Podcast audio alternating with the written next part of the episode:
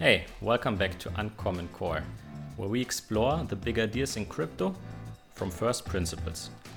Today, I'm sitting down with Su Zhu, my friend and co host, and Josh of Orthogonal Trading. Josh is one of the most experienced options traders in crypto, and we had a very interesting and wide ranging conversation. Topics we touched on today include how options work, differences between options and futures, different strategies for using them in crypto, as well as what Josh thinks about options trading platforms in DeFi. Please enjoy. So, hey, welcome, Josh. Um, why don't you introduce yourself real quick and um, what you guys do over at Orthogonal? Yeah, thanks for having me. It's uh, very exciting to be on this podcast. I listen to it religiously when it comes out. So we are, you know, digital digital asset um, focused hedge fund. We run three main buckets of risk, I guess you would say. Uh, we do a lot in options, uh, making and taking, though we predominantly take. Uh, we do some market neutral arbitrage stuff in both CeFi and DeFi. So that could be anything from farming to, you know, uh, versus physical ARBs or, or other types of ARBs. Um, and then we do some systematic trend following stuff as well. So that's kind of grey box slash black box over a few different time horizons. Uh, focused mainly on BTC and ETH, but you know we'll do some other assets if they're if they're moving a lot. And we kind of allocate our risk between those three buckets, you know, depending on the opportunity set at the time. So I, I take it you you have a background in traditional finance before coming into crypto. Yes, yeah. So um, my background before crypto was I was a, a macro portfolio manager at an internal hedge fund down here in Australia uh, at the bank I was working at. So that was kind of like your classic uh, macro prop desk where you came in at the beginning of the year and had some limits and some stop losses and, and went for it. Uh, I did that for several years. That desk was kind of being wound down. And so then I went into crypto. I joined a firm, Digital Asset Capital Management, working with a guy named Richard Galpin uh, as their head of trading. So I had a great time there for a couple of years. Yeah, we did a bunch of yeah, stuff. We, we are, I think we're both huge fans of Richard, right? Yeah, I love Richard. We should definitely have him on sometime. Yeah, I introduced Richard to uh, Carl and Su, if my memory is correct. Yeah. Hmm. A, long time ago. Um, so yeah, so I was at I was at DACM uh, for two years, and then at the beginning of this year, uh, I left there and to set up my own own firm with a, a few partners. So my partners are from traditional um, traditional markets as well from predominantly vol backgrounds, one from Morgan Stanley trading FX options, one uh, a senior guy who was at a lot of different shops, but he was at uh, you know firms such as Bluecrest as a senior PM there. We've got another guy who's a, a quant slash dev who you know, came from some Japanese, uh, some of the large Japanese banks. So now we are we're four four strong uh, and and chugging away. Hmm. But I mean, I, I love your accent, by the way. Thank you. I, I, don't know too many people from Australia, so that's I don't know. I don't know if my accent is a lot Australian or a little Australian. Yeah, I'm not sure. It's it's very easy to listen to for sure. So how, how is the crypto scene actually in um, in Australia? Did you guys so you guys manage your own balance sheet, but also have some uh, outside capital, right? So did you raise from Australia? How's the scene over there? Yeah, yeah, that's true. Yeah, so we run our own balance sheet. Um, we do some slightly different stuff with our own balance sheet to what we do in the fund. Uh, we do like, for example, we'll test test strategies out, like systematic strategies and stuff, with our own money before putting external people's money into them, just to make sure they're all working properly. Uh, we do a bit of VC stuff as well where it suits strategically. Um, in terms of our fundraising, it's not much from Australia actually uh, predominantly from Asia, uh, but you know more the kind of classic um, Hong Kong, Singapore, you know China, and we have uh, some funds from from uh, you know Europe and and, and uh, the Amer- America as well. But I mean, yeah, the, the Australian crypto scene, I would say it's pretty it's pretty good. I mean, obviously Melbourne is a huge hub for DeFi, uh, and there's you know some some stuff I guess happening in Sydney. And then, you know, Sydney, we have I mean, Akuna, who are if not the biggest, certainly one of the biggest uh, options market makers in crypto. They have a Sydney office, so there's there's some there's some option stuff at the very least happening in Sydney. Um, so yeah, options. Uh, good change of topic. So um, that's actually the the main reason I wanted to have you on um, because you're one of the biggest uh, options traders in crypto, uh, mainly on the the taker side. Um, and um, it just I think you have a very like you're very very good at making things sound understandable and simple. So I really admire that. Um, love following you on Twitter for sure. and um, so yeah, um, we've uh, we've done an episode on um, sort of a 101 on perpetual swaps uh, a couple months ago. Um, actually, I, I interviewed Su, and that was our most uh, popular episode back then. So since then, people have a lot of people have requested that we do something on options as well, sort of give people a basic intro. So, um, can you describe in your own words uh, what an option is and how it works? Yeah, sure. Um, now I'll probably do a terrible job of keeping things simple. but uh, the classic definition would be that it's a derivative that gives you the right but not the obligation uh, to transact at a certain price at a certain time in the future.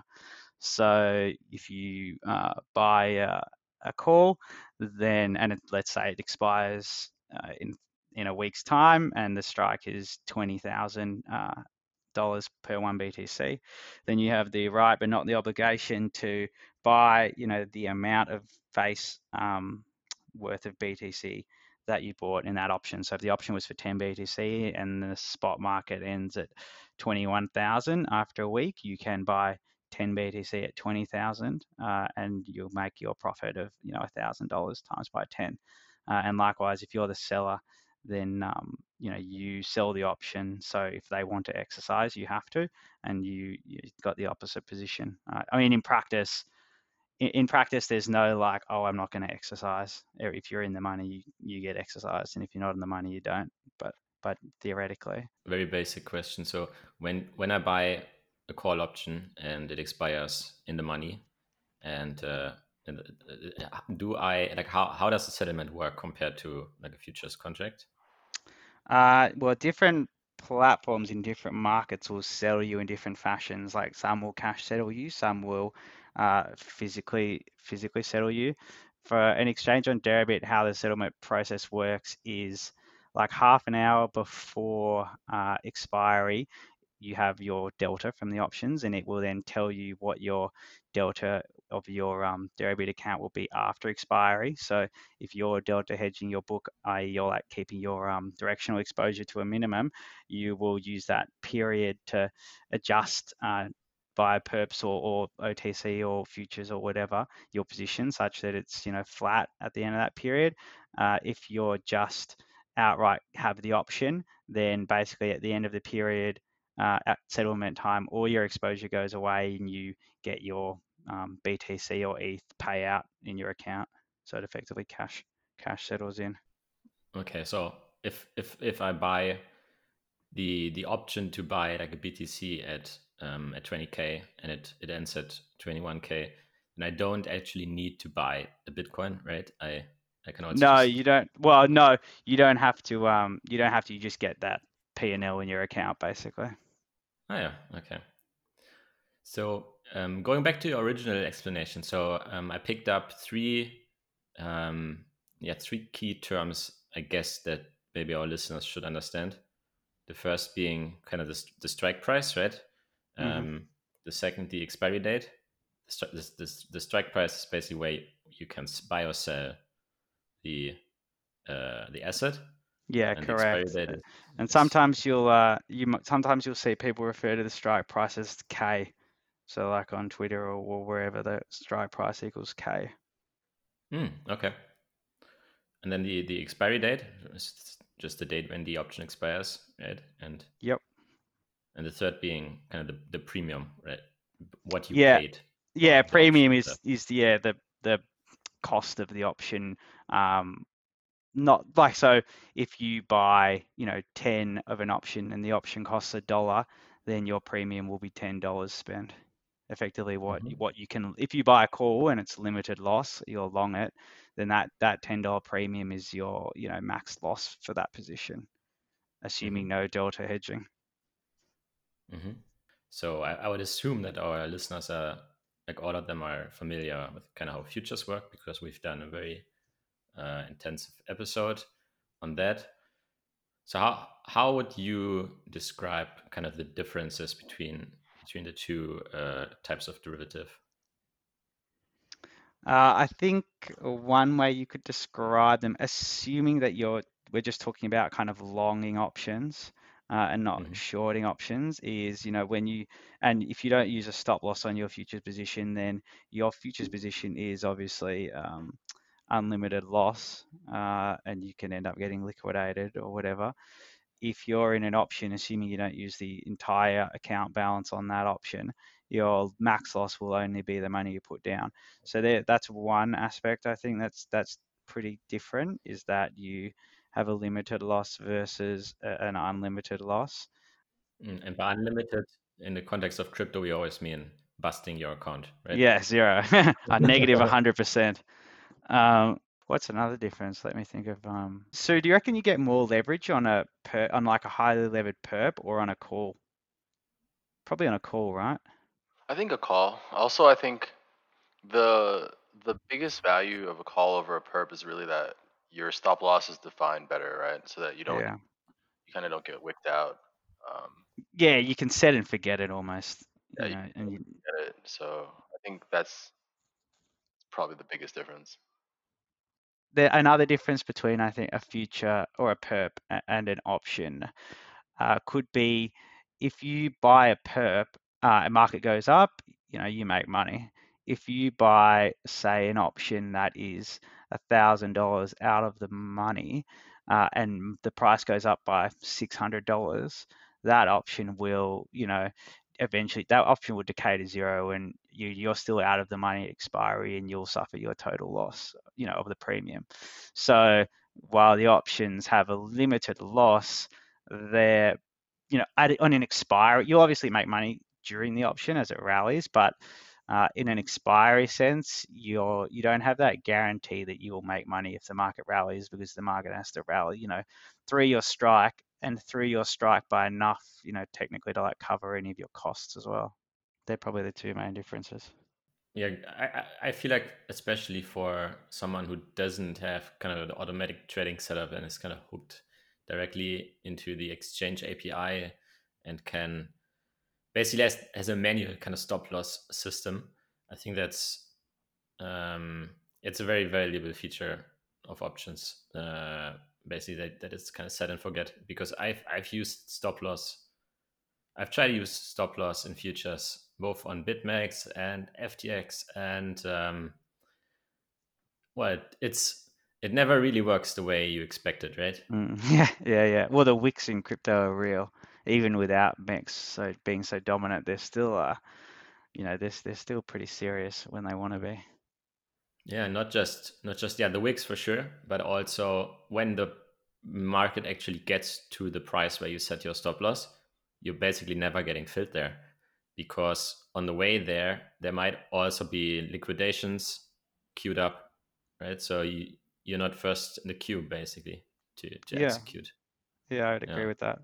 I mean, obviously, you know, if you want to, uh, if you want to short short options, that's that's a different ball game.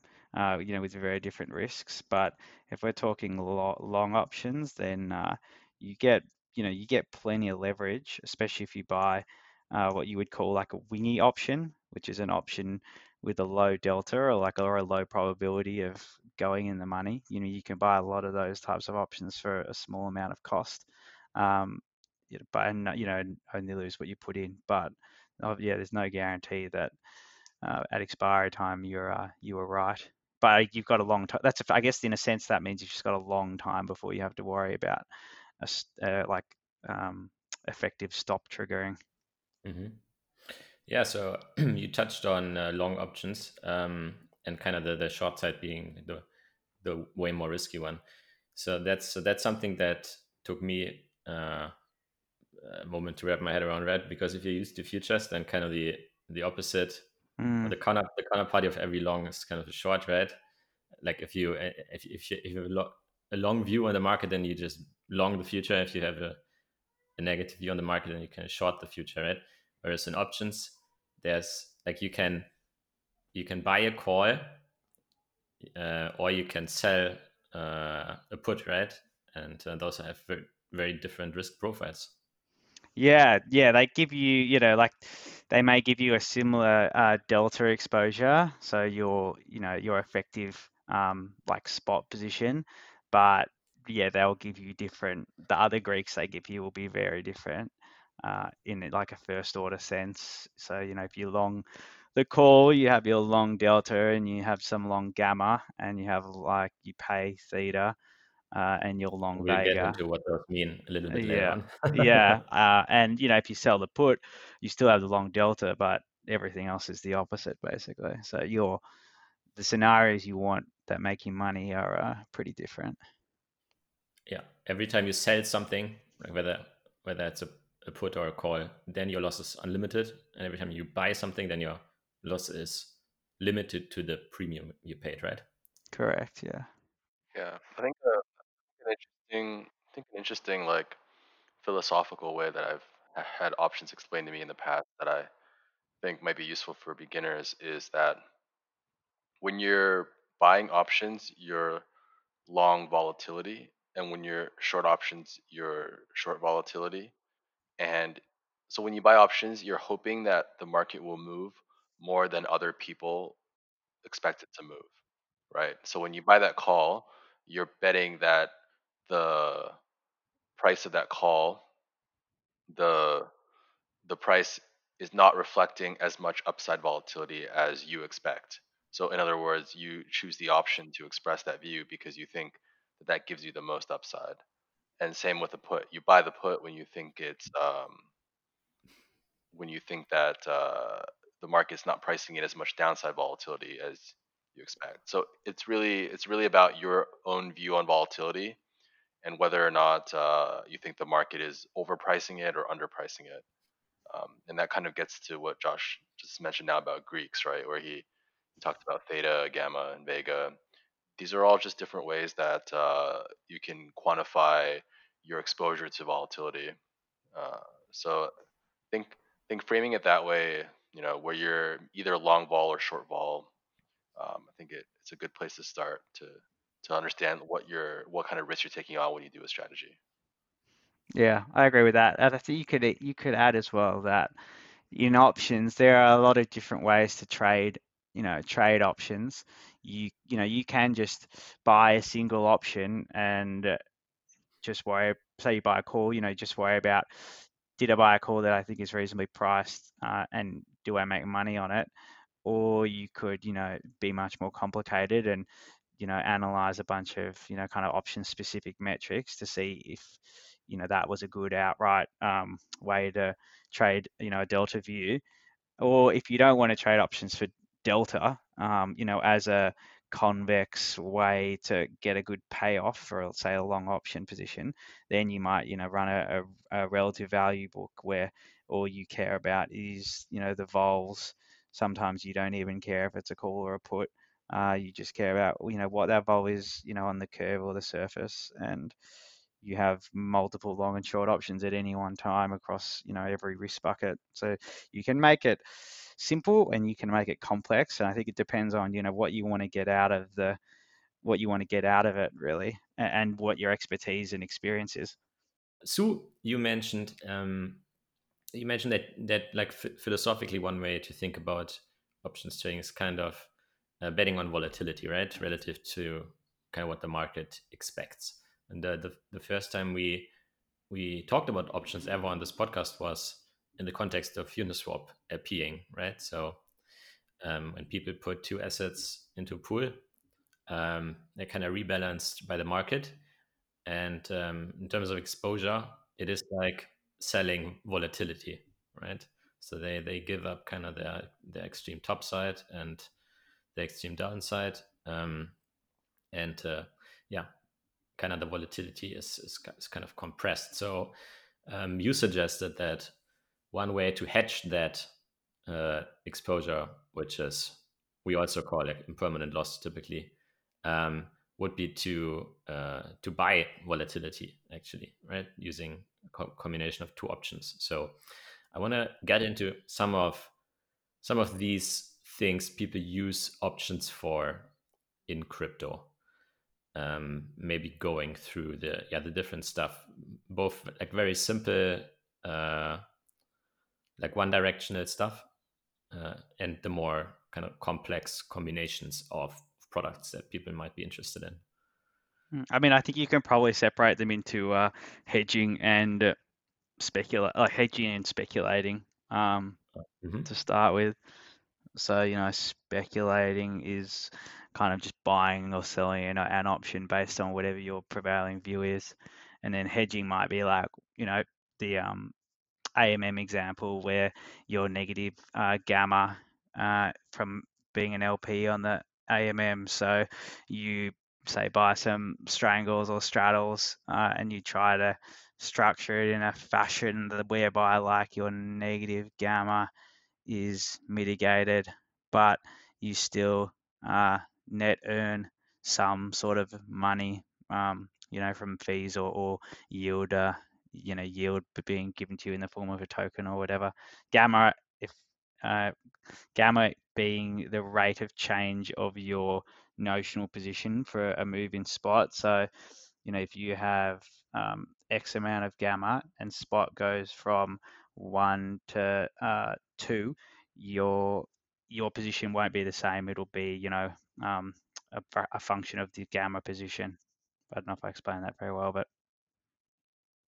what kind of options are in a, um, uh, a strangle? So a strangle is just a long. A strangle and a straddle are kind of the same thing in terms of what options they are. So a straddle is two options: a put and a call of the same strike, and a strangle is uh, a put and a call that are different strikes. So if you're you know trading um, say in a macro in a macro world and you just want to buy like a grunty vol position you might go in and say hey i want to um, dns thanks what's your vol? And that stands for delta neutral straddle. So you basically buy like the at the money put and the at the money call. You have no delta exposure. You just have like a large vol exposure uh, if you want to buy if you think that the value in options is more on the out of the money stuff than the at the money stuff, then you might buy a strangle. Uh, in which case, that's still delta neutral if the strike, if the deltas on the strikes are the same, obviously. But then you might buy the 25 delta put and the 25 delta call. So they give you, yeah, they, they give you kind of the same risks in the sense that you're long, um, you're long vol uh, and you pay a premium to own those options. But like the second level would be that you know you have different um, risks in a local or local sense, or if the market moves a lot. So you know the you'd buy the strangle if you thought the um, market was going to move a lot and the out of the monies were very cheap. But if you just thought the market was going to kind of move locally, but the vol was cheap, or, or you thought the smile was fair, i.e. the value of the out of the monies compared to the out of the monies, then you might go the uh, you might go the um, straddle. Mm-hmm. So yeah, you separated them into speculation and hedging, and I guess that most speculators would would take play only the long side of options, right? So kind of call buying. Uh, I think you see a lot. I actually think you see a lot of speculating and in option selling for yield. Uh, I think that I think that's one thing that's changed in the market. I think like maybe um, 2000 and 2019, 2018 even, you saw a lot of the a lot of the speculating was just people punting long options. Now I think there's been a bit of a shift where like people are like quite keen to earn some yield, so they'll kind of they'll come in and, and sell them or sell them in some sort of product. Uh, I think that's that's changed a bit. Uh, yeah, I mean, I actually had them down here as a third category, uh, yield enhancing. So yeah, well, I mean, that would be that is speculation, but just speculation, in a nicer. Yeah, it's, it's yeah, a nicer word when it's. You're totally right. Yeah. Yeah, exactly. I guess for, I mean, there are lots of good examples. I guess hedging in macro world. If in terms of using hedging, uh, options for hedging in crypto. Well, mi- you know, minus if, maybe. miners. Yeah, aren't so miners miners is the classic one, yeah, where they buy puts. Um, they either buy puts or they sell the risk reversal, which is buying puts and selling calls. Um, so that's the classic uh, the classic miner hedge. Another one might be like a a fund or an investor that's you know long biased or long only and wants some downside protection so is happy to buy some puts and you know if you get um if you get the market if the market tanks and so be it you've protected yourself and if you lose the premium you're fine because you want the market to rally anyway. I think a, another form of hedging that um, people don't think about as much, but kind of like bullish hedging, uh, if you'll allow me that meme, uh, is when people think their their fund is going to get more subscriptions or a lot of money is going to come into their fund to buy BTC, then they may buy a call spread or or buy calls to hedge that inflow because they'll say like I want to try to lock in a good price for those people. Like you know i- if the money's already confirmed, but just the, the fiat hasn't hit yet. Uh, so I think you you know you also see like call buying in that context, and that's actually quite common in equity markets, right? Where uh, people will buy calls to hedge their expected inflow uh, the next month, uh, things like that. So you know, hedging can also be like hedging fiat into BTC. Like, let's say you're a trading firm and you expect to make X amount of BTC next month on a trade. You may want to hedge and just lock it in, but you may not have the capital yet to go long spot. So, you don't want to get liquidated on long perps then you may buy calls instead uh, because you know you can fully fund that in a day uh, once you get the cash from your proceeds, for instance.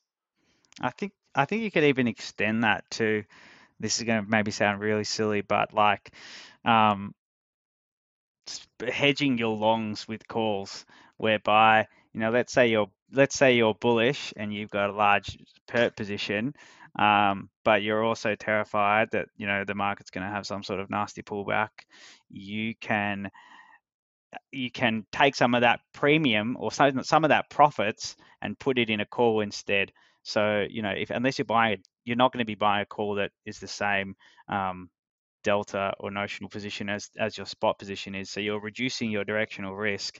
You're lowering your P and L vol um, by putting it into that call. So in a sense, that I would say is really a hedge, i.e., like it's Yeah, definitely. it's not nec- yeah it's not necessarily profit maximi- maximizing, but it's like um, it's vol lessening, like P and L vol lessening. Yeah. Yeah, you're basically creating a synthetic put for yourself, right? Like you're Yeah, you're using your your what you want is you want to be able to protect the price that you can get out of your deltas at by changing it into a call. So I think that's also I guess ano- another interesting example, you know, tying into yield farming is you know, back in July, August when, you know, YFI had come out and and there's a lot of good farms, uh, stablecoin farms with Curve and Compound and, and so on. I think a lot of BTC denominated players that that we speak with it, as well as ourselves. You know, it it was interesting to think like you know you can you can sell uh, your BTC to USD, uh, farm with it at 100% APY on huge size, and also then buy calls, and the calls get you your BTC exposure back, and the yield from your yield farm kind of pays for that call theta mm. And yeah. then you're and so you're just left with, this may be too much alpha leak but i think Yeah, we did that as we did that as well. We did these farms well. are these farms are mostly dead now so i'm i feel okay talking about Yeah, I think it's fine now. but but yeah i think i think like thinking back to like that that's one of the most obvious trades and it's a and, a, Yeah, and it's a hedge where you you basically have no downside because even if bitcoin goes to 1k you, you don't care actually you probably make money uh yeah. I think in that scenario, so well, certainly if you're liquidating, if certainly if you're liquidating your farms into fiat and BTC gets smoked, that's a, and you're farming like a stable, then that that's a great outcome because you'll lose a bit on your calls. That's fine, whatever. But um, you uh, will be able to buy a lot of BTC back cheaper with the fiat you've accumulated, right? And I mean, if the market does tank, you don't even necessarily, if you're, you know, like a sophisticated trader, you don't even necessarily need to sit on that call delta, right? You can just go and hedge it and try and yeah get the deltas back lower. exactly Um, yeah, yeah, we did that as well. I think that was a kind of no-brainer.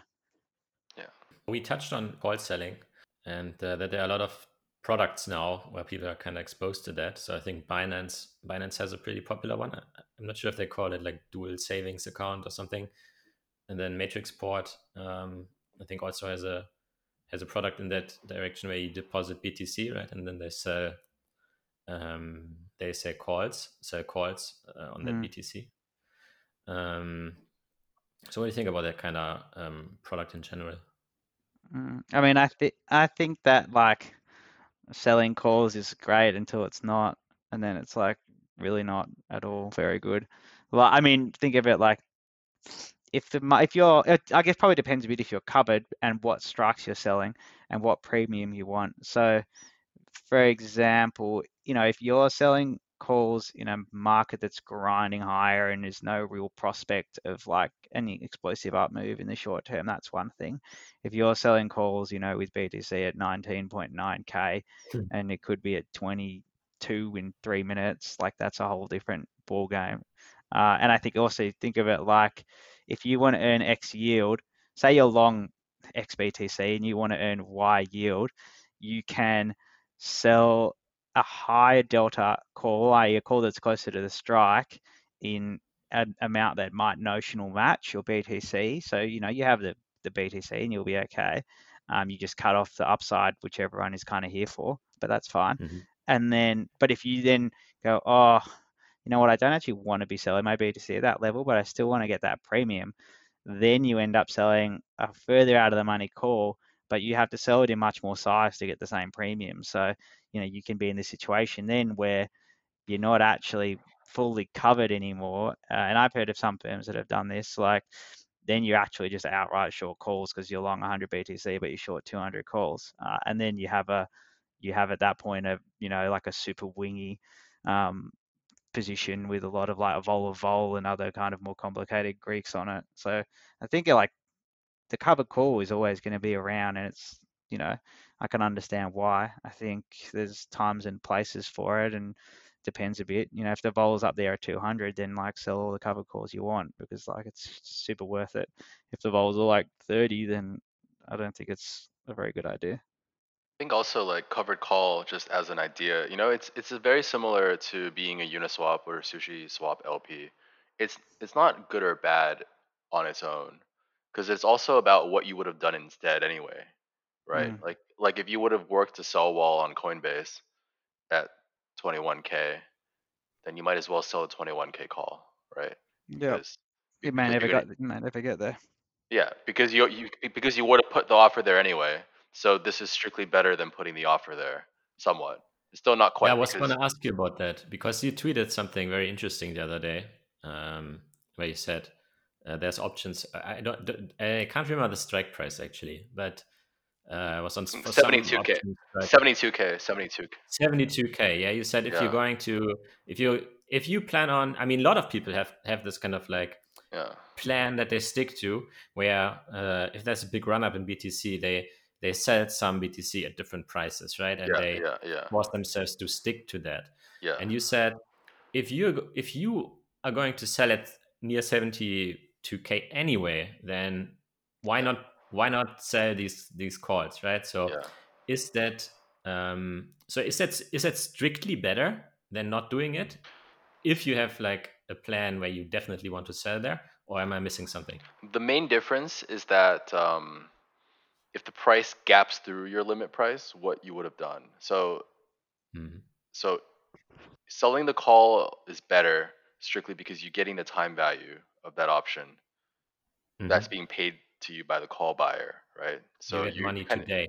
You're getting money. You're getting money every day that the price doesn't get there by expiry. And so if you already have those BTC and you're willing and you would have sold there anyway, then you're adding on that that premium value to your net worth. So so that's free money in the sense that you would have sold there anyway. The the obvious question will be like, why are you the type of person who sells at some price anyways? Why you know why why are you that type of person, right? But that's getting into risk aversion and that's getting into you know lots of other kind of more very tricky concepts. So yeah, your decision should be a function of the context at the time, not because like you decided, you know, when you were lying in bed like three years ago that that was the price you wanted to sell at. Well, I mean, eh, empirically, people who right. Uh, Assuming you make good decisions, I guess. Yeah. yeah. So, so that's why you know the efficient markets people they kind of fundamentally don't really get markets sometimes, right? Because you know the average Joe he does not wake up and think about what is optimal. He just tries to live his life a little bit better than the day before, right? Mm-hmm. So in that context, selling a call on BTC uh, he already owns may be a great strategy because if it doesn't get there, maybe he uses that premium to buy more BTC and then he sells more calls each time. And if it gets 72k, he's not fussed about it because maybe he has some cold storage as well, and he's okay letting these BTC go to some fund that bought these calls from him, right? So it's all about you know risk aversion, and it's all about you know what is the purpose of wealth to you, right? Uh, it, options kind of crystallizes that nicely because um, I do think the like the log wealth, linear wealth talks like it really comes into play with these wings on BTC calls. It's like the does anyone need more money when BTC is at 72k? Some people don't need more money. They have enough. So selling a 72k call makes sense for them because they don't need more money after 72k. They can buy, you know, their reasonably sized house and they can move on. so yeah, I think I think because then you have the participants who are, um, you know, they're just pure. Uh, I'm not quite sure what the perfect way to phrase it is, but they're like pure EV maximizing. So the whatever that their wealth is at 72 BTC is irrelevant to them. What's relevant is ha- have I made like maximum returns on whatever's happened in the last X time period up to now or right now. Uh, and then as a slightly separate thing, on the uh, on the kind of those wingy options, uh, you know, like there's been some pretty large flows going through over the last month in some of the like uh, 32 to 40k strikes, for example. Um, we, you know, like we'll trade a lot of those wingy options, uh, both top side and downside, but we don't with no real view on uh, the spot on like you know if spot is going to be in the money on that option at that specific time because those those wingy options give you like a lot of grunt in certain uh, certain events so there's a lot of there's some quite nice kind of strategies that carry fairly well that that have a lot of oomph behind them that you can kind of get into by by dealing in those wingy options because they're so convex to be long.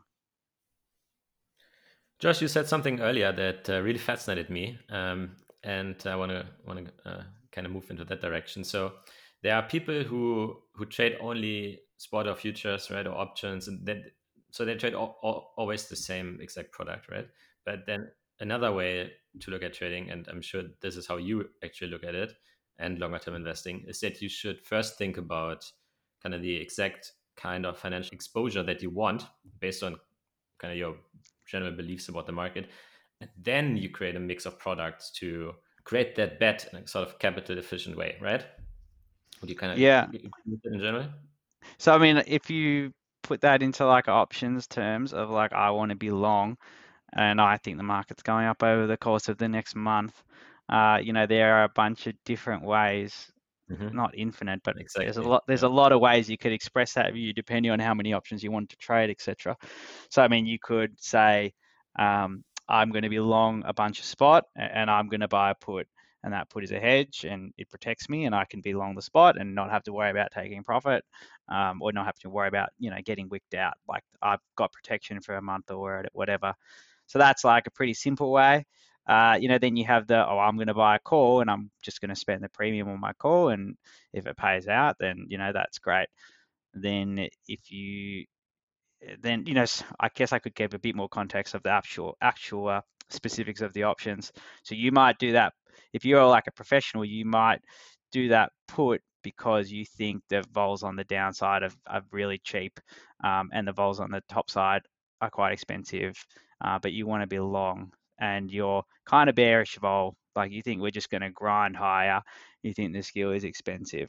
So maybe you just want to be like shorts and puts and you think vol's high. So you want to be shorts and puts and, you know, maybe you want to be long spot and structure it such that, you know, you can deal with whatever happens on the downside, right? It's not like you're going to sit on it. Or the calls you might think, oh, you know, vols are generally cheap. These calls pay out pretty well. Um, I don't want to get wicked out of my spot position. Uh, this the different the, the calls are cheap relative to the relative to the puts and the vols are fairly priced. Okay, I'll buy some calls and I'll sit on them. Or then you might say, okay, well, I don't want to be short a naked option to the downside because if the, you know, I, I might not want to run the spot position all the time, and I don't want unlimited losses, etc. But I don't want to spend all the premium to buy a call, uh, and I think vols are like fair to maybe like mildly expensive, but they're like broadly whatever. Um, and the the difference between calls and puts, maybe calls are a bit expensive, um, but it's not crazy. So I'll do a call spread and I'll buy, you know, like a 10k call and sell a 15k call and just sit on it and see what happens. Or you could then say, oh, you know what?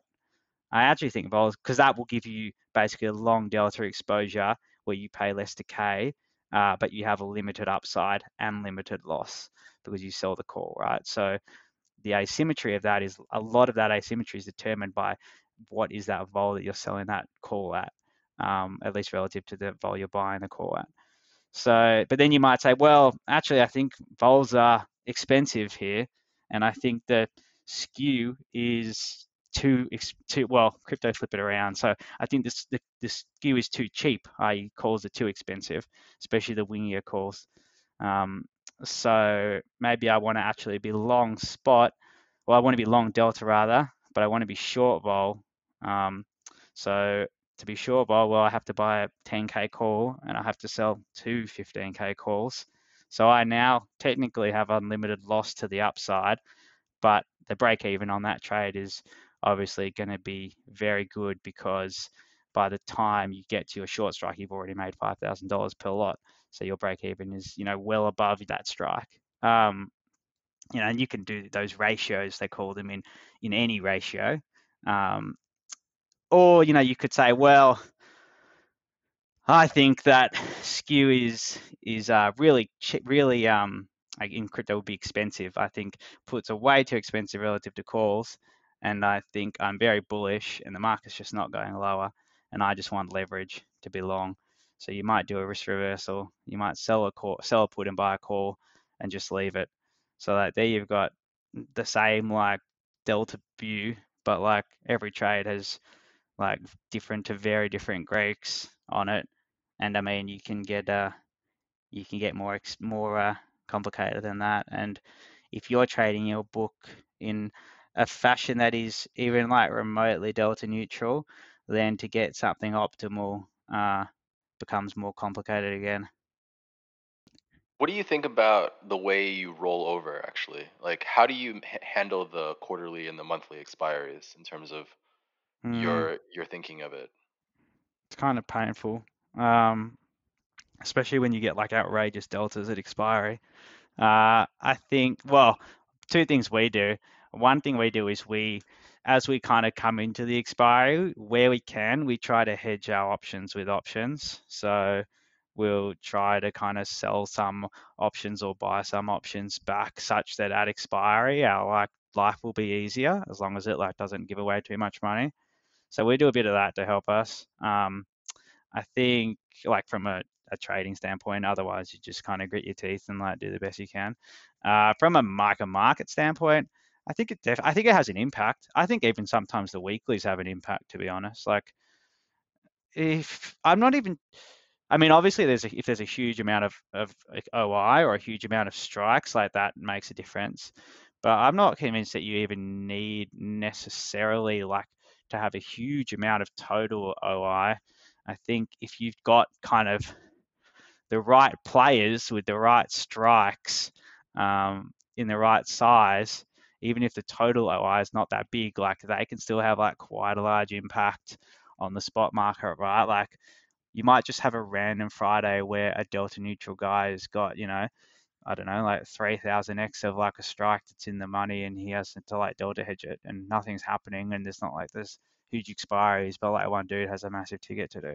So I think like, I think it's a bit random. I think it's hard to, it's hard to like, uh, create a strategy that's like high alpha around it aside from like you know sometimes it'll matter and sometimes it won't and just kind of assume that it has some impact that's hard to benchmark that's probably not very useful though What do you Yeah. think?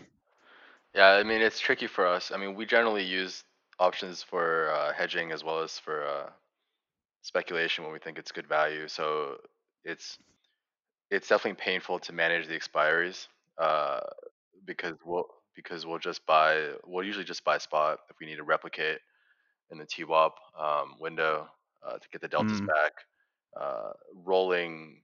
Uh, th- I think I think it's like we we try to match off with the flow that got us in the position in the first place. So I feel like you know doing it then is the ideal time, right? When you get the big sell Mm. flow coming back in. Um, Yeah, that's true. I guess if both people decide they want to fix it up, then um, that works. Like, I mean, we have had instances because we run multiple different books, right? Like, so we run um, what what do we have now? One, maybe like seven Deribit books, but like for various reasons. I mean, and and we replicate positions across denominations, obviously, but you get differences. Um, and we have kind of two vol strats that we run, so sometimes they'll have different risk. So there are times where like we one book might have like 200 BTC to sell, and the other book might have like, you know, 100 BTC to buy. So in those instances, we can just like match each other off. Um, but if that's not the case, then you just yeah, you just kind of got to chip it in, right? It can be a bit of a pain though. Like if you've got a large delta, well, if so, if you've got a large change in your delta over expiry, right, and you want to keep that delta, I mean, you can end up right. Say say it's like you're long. If the market's getting belted over that like half an hour, 45 minute window, and you're having to run like you know 30 to 50 percent longer than you would like for expiry purposes, like it can be a real pain. Um, I, honestly, I think I think the most crazy thing in the market these days is what I alluded to on that call, which is like every Friday after expiry, or even slightly before, like vols just get destroyed. Like you know, it's pretty common for for a front end to be down like 10 to 20 vols between like five o'clock Saturday, five o'clock Friday night, and like 10 a.m. Yeah, Saturday, uh, exactly. Saturday morning, right? Like they just come in and murder 'em. sellers. Yeah, they just yeah they come in and they just like basically destroy it.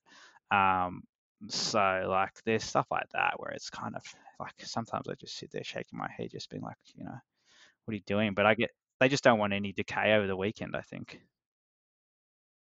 we we touched on um, a lot of different um, of the so-called Greeks, and um, I do I do want to get into um, kind of the basics of how to, to price options and and what actually are those Greeks and, and what they mean. And I mean this in podcast format, this can't really replace people sitting down and actually like reading uh, th- through like a, a proper explainer and maybe like playing around with it. But um, in your own in your own words, like how would you how would you explain how how to price an option?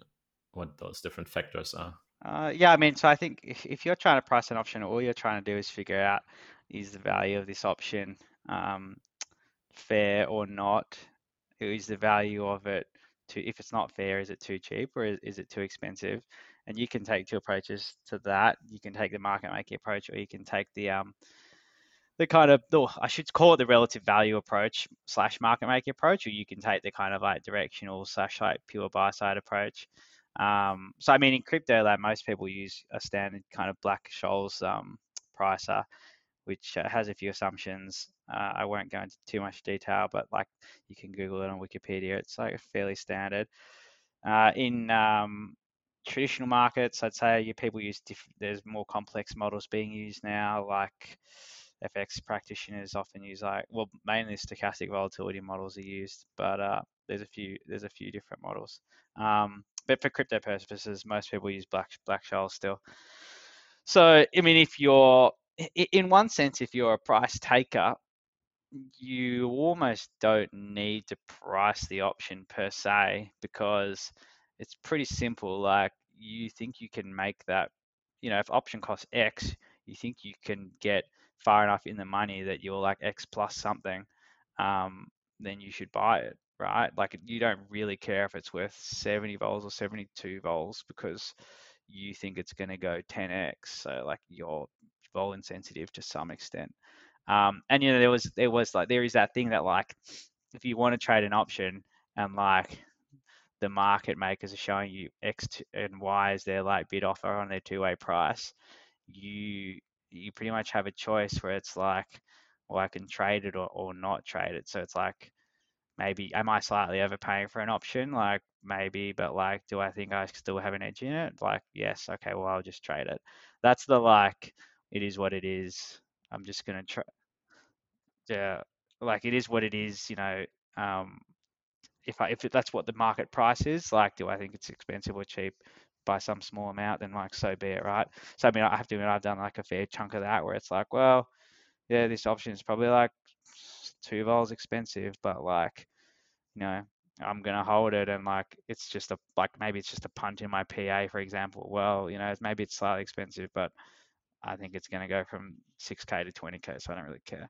Um, if you want to trade, you know, like the vols and like properly, like so for example, what a market maker will do, like a market maker will have their models uh, that will be spitting out what they think the fair vols are and then they will have basically it spits out what they call like a theo, which is a theoretical vol, um, which is what their vol is basically, and then they will put their bid offer around their theoretical vol such that they have you know an amount of vol edge, i.e. spread that they're happy with, and then they will just auto quote that all day because according to their according to the, the prices that they use um, you know, every time someone crosses that spread, they're paying too much or too or too little. And when you have, they'll have a book of pick X sum a number of strikes, 100 strikes across like 10 tenors, and it'll kind of you know they net it out, and that's how they make their uh, that's how they make their like spread. Um, or the third, yeah, or you, so that's the kind of classic market maker.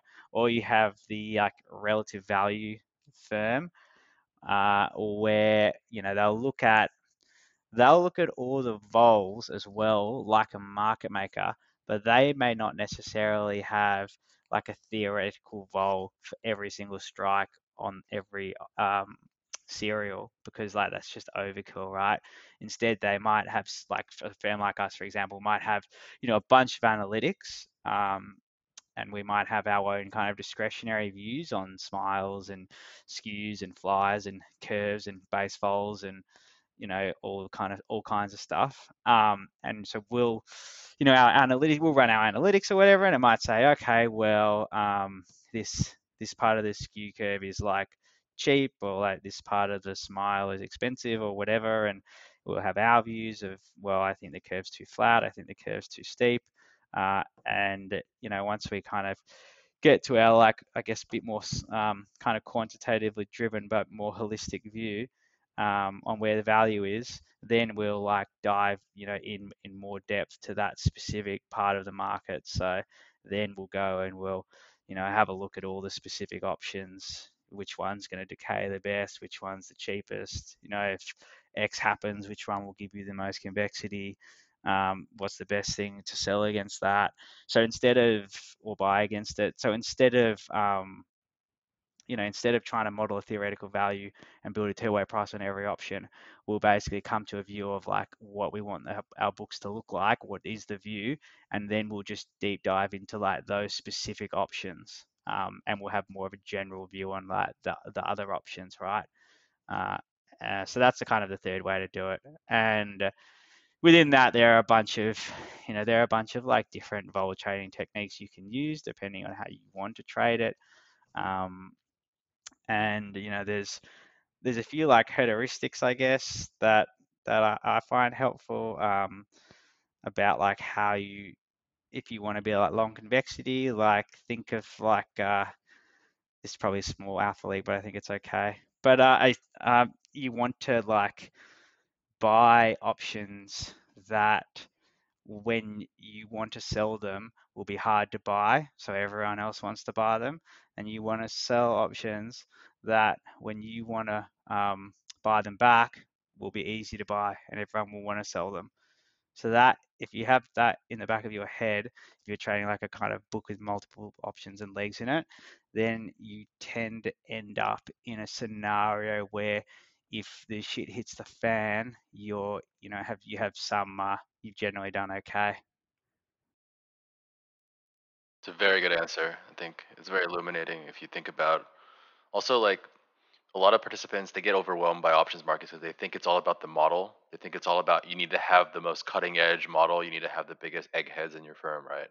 and actually like for practitioners they realize that you know for for a small subset of participants what they are trying to do is classical market making they're trying to match off the you know the most expensive the richest part of the curve with the cheapest part of the curve to put on those positions such that you know their greeks are manageable their risks are managed and then they're capturing you know the difference between what people are willing to pay for the most expensive stuff versus the cheapest. But then outside of those players there's a whole wide spectrum of discretionary players and it really does make it very important to have a view as well on how the markets will evolve like josh said you know what kind of options will be very hard to buy if the market moves this way? What options will be very hard to will be very easy to sell and, and these kind of things? So i think like you know if you look at in, in the traditional markets right there is a lot of trades where the where the vols become irrelevant if you have true alpha asymmetric alpha on the delta right? Like let's say dollar cnh calls when the price was near seven and you're pboc and you know you can defend seven then the vol is irrelevant the vol is irrelevant you, even two vol is too high like you know and and similarly like euro swiss puts before the swiss national bank right? Like you can pay any like any vol you want and actually you know so so there's even like philosophical debates about like can you actually price a model using a vol model or is it all mental right? So so like once you realize that then you realize the model is irrelevant. If you're if you're a if you're a true uh, big player in the in the market or you're a big speculator in the market and you feel that bitcoin is a is a is an exponential cauchy process then all calls are mispriced right? Because at any point bitcoin can go up 100x or 50x or 10x within the course of a few days. So from that point of view you know putting a model on it you know you you may say that like like any call spread you know you want to buy the wing because because because your model your your mental model is different from an options practitioner's model right mm, so yeah like, I mean, you could have an example of that.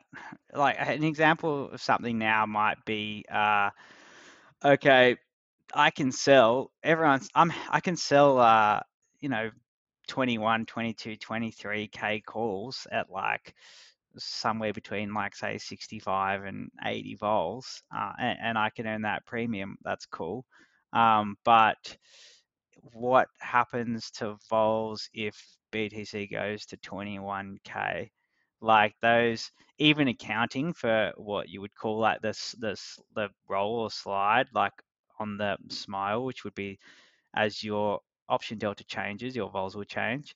But even accounting for those factors, which we don't have to go into, like I'm pretty confident that if BTC went from 19.4 or wherever it is now, and at the end of this podcast it was at 22k, like those vols would be, you know, uh, you'd be lucky. No, well, you wouldn't be able to. For a start, you wouldn't be able to buy any.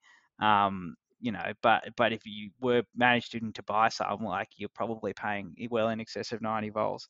So like that's a vol that looks, you know, obviously people are happy to sell it. They're happy to sell it now because like we haven't gone above 20k and whatever. But that's not necessarily. I would say that's a very bad vol to be sure because like the scenario where the market goes higher, like you're probably in a disgusting position. Um, and in the market, the scenario where the market goes lower, it's probably going to be relatively sharp sell off. So, like initially, vols may even be supported on that. And certainly, if you're running a delta hedge book, like that roll down on those on the vols um, will hurt you because like your 30 delta option will roll to a 10 delta option, and the vol you have on that option, even accounting for like lower vega, will um, go from you know 60 to 80 so like i think that's like not a very good vol to sell for example. That's like seems to those types of options seem like obvious buys really irrespective of like what your actual spot view is. Uh, but i mean i personally think like the base vols are generally on the low side here anyway so. So something uh, that maybe that what's interesting to me is kind of what what your original answer didn't say I'd be kind of interested in do you think it's not necessary to to understand what the different Greeks are and how they uh, how they work in order to be an options taker? Uh, no, I think I think if you just care about if you just want to like punt a spot view via an option, then like as long as you can compute like what your payout is and like what your loss is, like you can be profitable. Like there are definitely crypto traders in the in the market who are who are you know not professional vol traders but very good delta traders and they make you know a lot of money trading options. Um, but I mean, I would say most of them know like all the basic Greeks, but like that's not their money isn't necessarily coming from like Greek analysis. It's coming because they've put they've they've found some like cheap or like asymmetrically payoff um, profile options that you know support a, a, generally correct spot view. So I mean that's definitely you can definitely do that. That's definitely um, true. That's definitely true. And and I actually I would even go further than that. And I would say like a like a a little bit of knowledge is a dangerous thing, because because I was speaking to Light about this the other day, but like when he started to realize that like you know he's paying these vol spreads whatever he got really into trying to get the best price possible and trying to buy in the mid of vol but by definition you can't do that anyway. You have to just ask all the market makers and then buy the best offer right? That, because uh, uh because that, because as a taker that's priced in and part of that priced in is that makers will know sometimes you're sharp and the market will go in your direction right? So so he said like you know because of that he ended up missing out on like half his size like right, before the big C pump uh, in 2019, where you know it went from like 7k, 7.2 to 11 11k in like 24 hours, right? So you know it's, it's stuff like that where you know how much Greeks do you really need to know to trade options? I honestly don't like think it's very much at all. Um, I think knowing I, knowing too much and then thinking about it all the time actually will make you a lot worse because you won't. Yeah, there's some leveling as well, right where you. There's like, a lot of leveling where you want to get the absolute best possible fill at the best possible times. You want to start being a market maker yourself, but you start to mm-hmm. lose the whole point of trading an option in the first place as a speculator, which is that you're exploiting the curve. Because like you, you think about buying stocks, right? I, I try to get this analogy when you buy stocks, you're also not at, like analyzing like every single exchange, making sure you get the absolute best TCA, making sure you get the absolute best possible price because the because the size of your gain, if you're right, is so much bigger than any optimization you can do on the microstructure that it doesn't it doesn't matter as much, right? And, and I think the same applies in in options as well, where like you think about the put sellers, right, that have come into the market, and you know if they have hundreds of millions of fiat behind any put that they can sell is free money because they can buy because they'll because they'll buy the spot themselves, right? Like Saylor, if he knows he's gonna buy if he knows he's gonna buy half a billion of spot and he can sell a one week put, that that to him is actually free money. Yeah, it's, it's literally, literally, free, free money. money. And and imagine him thinking about volatility, right? Like it, it would be mentally ill for him to think that way. And actually, and because of the flows in crypto, there are a lot of these times where people do have this kind of value. So so a lot, a lot of times when the skew moves a certain way or like the you know the curve moves a certain way, it's like is it value or is it a trap? Is it you know these kind of things are always in the in the mind. Mm. So, it's often so think... sticky, like it's persistent when it moves, even if it looks wrong. It's generally not for no reason. And you know, in a macro world, there's so many smart people with lots of money sitting around, like trying to arb out every little thing. That if you see something that's a bit wrong, you can put it on. It's pretty much done. Like it's it's all you can take it off the next day. Crypto, you might have to sit on like some sort of RV position for months, like as it all goes through the market, and that is just both painful and like not a very good use of your VAR. Uh, I think the other point you made about a little bit of knowledge can be a dangerous thing is a, is a super important point actually because in a sense, you know, like you start trading options, you know, you learn some stuff about options, you become, you know, at the point where you start to trade the vols or whatever, but like it's pretty unlikely that, you know, anyone self-taught and like just a lot of people generally speaking are going to have an edge in that like relative value kind of highly technical vol playing field you know unless they have the experience of learning from someone who's done it or having done it in like a professional environment, like your edge is just very unlikely to be large in that sense. Like, I think the key is really just to say, well, what a what type of options trading strategy do I want to employ, and like b is it realistic that I can employ this strategy and like have some positive EV. Um, you know, so like if you're kind of a, a, a an average or normal trader, the answer to that question is likely going to be, uh, okay, well, the strategy that I have the most EV in that I can employ without making gratuitous errors by accident um, or like leveling myself, you know, or doing something where I think I know what I'm doing, but I make a mistake. Um, that strategy is likely going to be some sort of directional, you know, options trading strategy where you do call, you buy calls, you buy puts, you buy put spreads, you buy call spreads, you buy straddles, you buy strangles, or, or you sell them. And you know, you just say it you just look at the payoffs, you look at like real maybe realized versus implied vol, um, and the and just like a chart of vol and like does it look low, does it look high, kind of thing, and then see where realized is, and you look at the the difference between the vols and the call and the puts to see where which is more expensive, and just take those pieces of information basically and try and like put on a trade that has some positive um, returns to it, right? And trying to trying to go in and think about well the smile and the skew uh, you know the the smile and the curve and what's going to happen to the curve if this vol moves here and like you know what's going to what's this vanna going to do and like what about my vol of vol and like you know all this kind of other stuff like what's my um you know like the greek that represents my skew like what delta do i need to run to hedge that skew out? Like you're just going to end up in a disaster. That's yeah. my personal opinion Okay, so I have one final question. that was a bit of a rant. Sorry. no, it's very, very interesting. Uh, I have one final question, um, which is we all love DeFi, right? The decentralized finance uh, on Ethereum, and uh, there are a couple uh, decentralized options protocols now. Uh, Hegic, uh, Open. I don't know if there are any more actually, but uh, I think there are a couple being. There's I've heard of one that's being built, but I don't want to. There's two that I know of that are kind of currently in development. Siren. Siren. Um, so well, yeah, there's Siren. There's another one. Um, Pod. Pods Finance is another one, Uh-huh. uh, and then there's a couple more, but I don't think I should say what they are yet. But there are a few out there. Okay. Definitely, Hegic and Open are the like dominant, um, Yeah. dominant ones. Yeah, for sure. So what are the what are the trade-offs um, between decentralized options platform and the current? I mean, it's you can't even say market leader, right? Deribit owns Mm. like over ninety Yeah, it is the market. Um, It although the I market, CM, CME is kind of is kind of growing. I mean, I think one of the major and I'm a big fan of Deribit. Um, you know, one of the major advantages that Deribit have over everyone, bit CeFi or DeFi, is portfolio margining.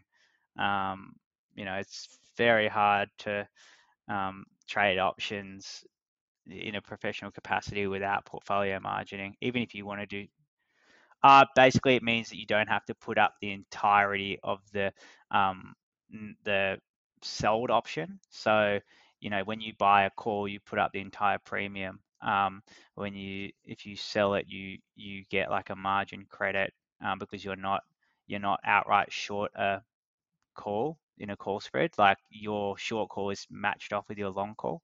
Basically, just means you get more oomph, and you basically the portfolio margin at its core allows you to sell um, options with like good collateral usage, basically. Um, so you don't have to put the full notional down for every option you you know you um, sell. So without that, it's very very inefficient to run any sort of portfolio that has any short options in it, basically. And I don't think anyone else is doing a PM, so that that's a huge advantage for them. I think it's not really easy to do in DeFi too unless you can know where you're going to source your liquidation from because the only the only way you let someone sell a call, let's say for more BTC than they put up, is if you know how to liquidate them when BTC goes to the moon, right? Because they they won't have the money to pay out, so they need to stop Yeah, their yeah. position out. Uh, that that They'll have unlimited loss, right? By definition. yeah, exactly. And it can go unlimited overnight, right? So as we've seen plenty of times. So I think that that is a struggle in and I, I think kind of I mean that that was our thesis when we invested in Deribit too, which is that clearing is a network effect in in options where the more people come to Deribit and trade on portfolio margin, the more people want to as well, because that's the best, most capital efficient way for you to express your options views. And so I think DeFi is going to have a lot of problems with that unless they can also source, let's say, the perpetual swap. You kind of need a perpetual swap market primitive, to Yeah, convert, yeah, you were. right? yeah, to be able to hedge Yeah. off that option, because otherwise, anything else you can come up with would just be mentally like it would it would make no sense. How because because you have to liquidate an actual option and then you need to have someone sitting around to to to have capital ready to trade that. It doesn't. It, it's strictly worse than everything in CeFi by a lot if you do that. I think Hegic um, is interesting, and and we do participate in Hegic in the sense that uh, you are backing, you put up capital, and then you are you are saying whoever comes, they'll you know buy options from me, and I'm selling you know in the in this indiscriminate way. Um, but I think the nice thing about that is uh, you you can you get kind of like a synthetics kind of a, a a mentality too, where like people then come and then they they they feel a need to trade on it without necessarily checking the best price. So they're not that price sensitive. They just like the idea of using a hedge, like using Hegic while also being a part of it, uh, while also staking in it. You kind of get this kind of you know not not very price sensitive action and not very capital sensitive action, uh, which I think is is very good for for Hegic and and for any product which manages to achieve that.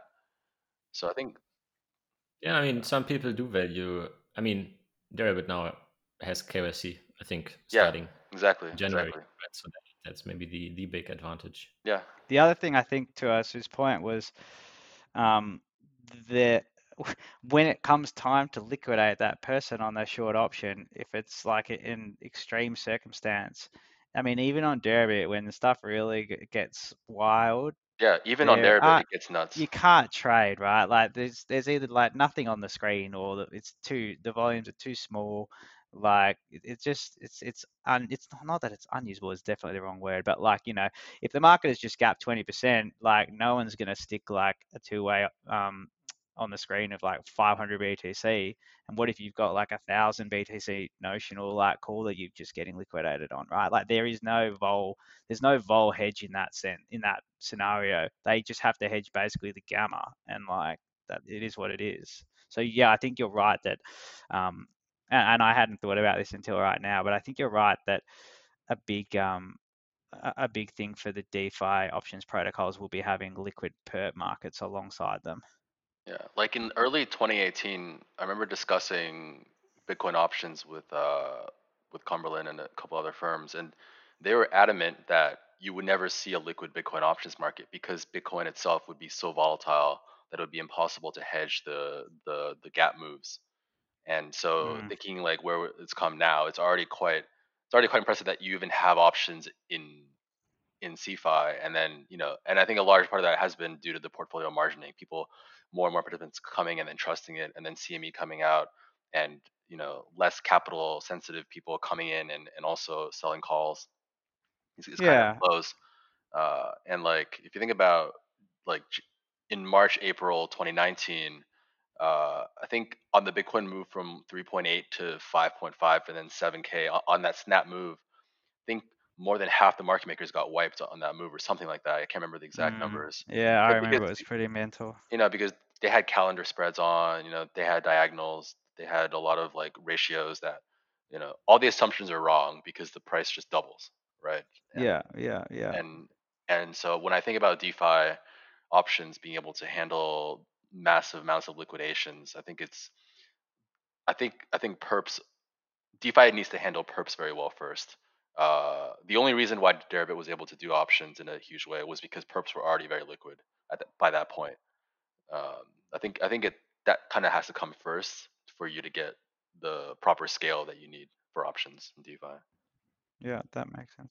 I mean, I do think over time, I do think over time that like, you know, DeFi uh, options will grow and like I am bullish that as a as an asset. I'm bullish both CeFi and DeFi options. I think they cater for different players and there's room for kind of both. Um, so it's certainly not like yeah, I'm not like not bearish on it or anything like that. I think uh, there are you know there's like short-term challenges that everyone would acknowledge around like liquidity and um, all, all that kind of stuff. But like they're they're they're not insurmountable by any stretch of the imagination.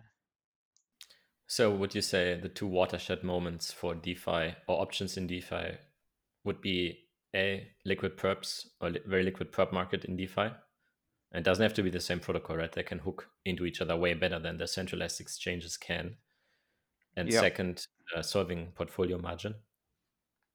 Yes, they would definitely be the two things for me. Uh, and I think those things you know, obviously you need liquidity, right? But like it's a circular thing where like, you know, to get liquidity, you need to have these other things and to have the other things you already want to have liquidity because they're like, you know, hard or whatever to implement. But um, eventually that, you know, that gets cracked. I mean, CeFi also has, you know, there are other, there are, you know, new exchanges like Bit and, and etc. coming up in CeFi, So there's like competition, which is always a good thing.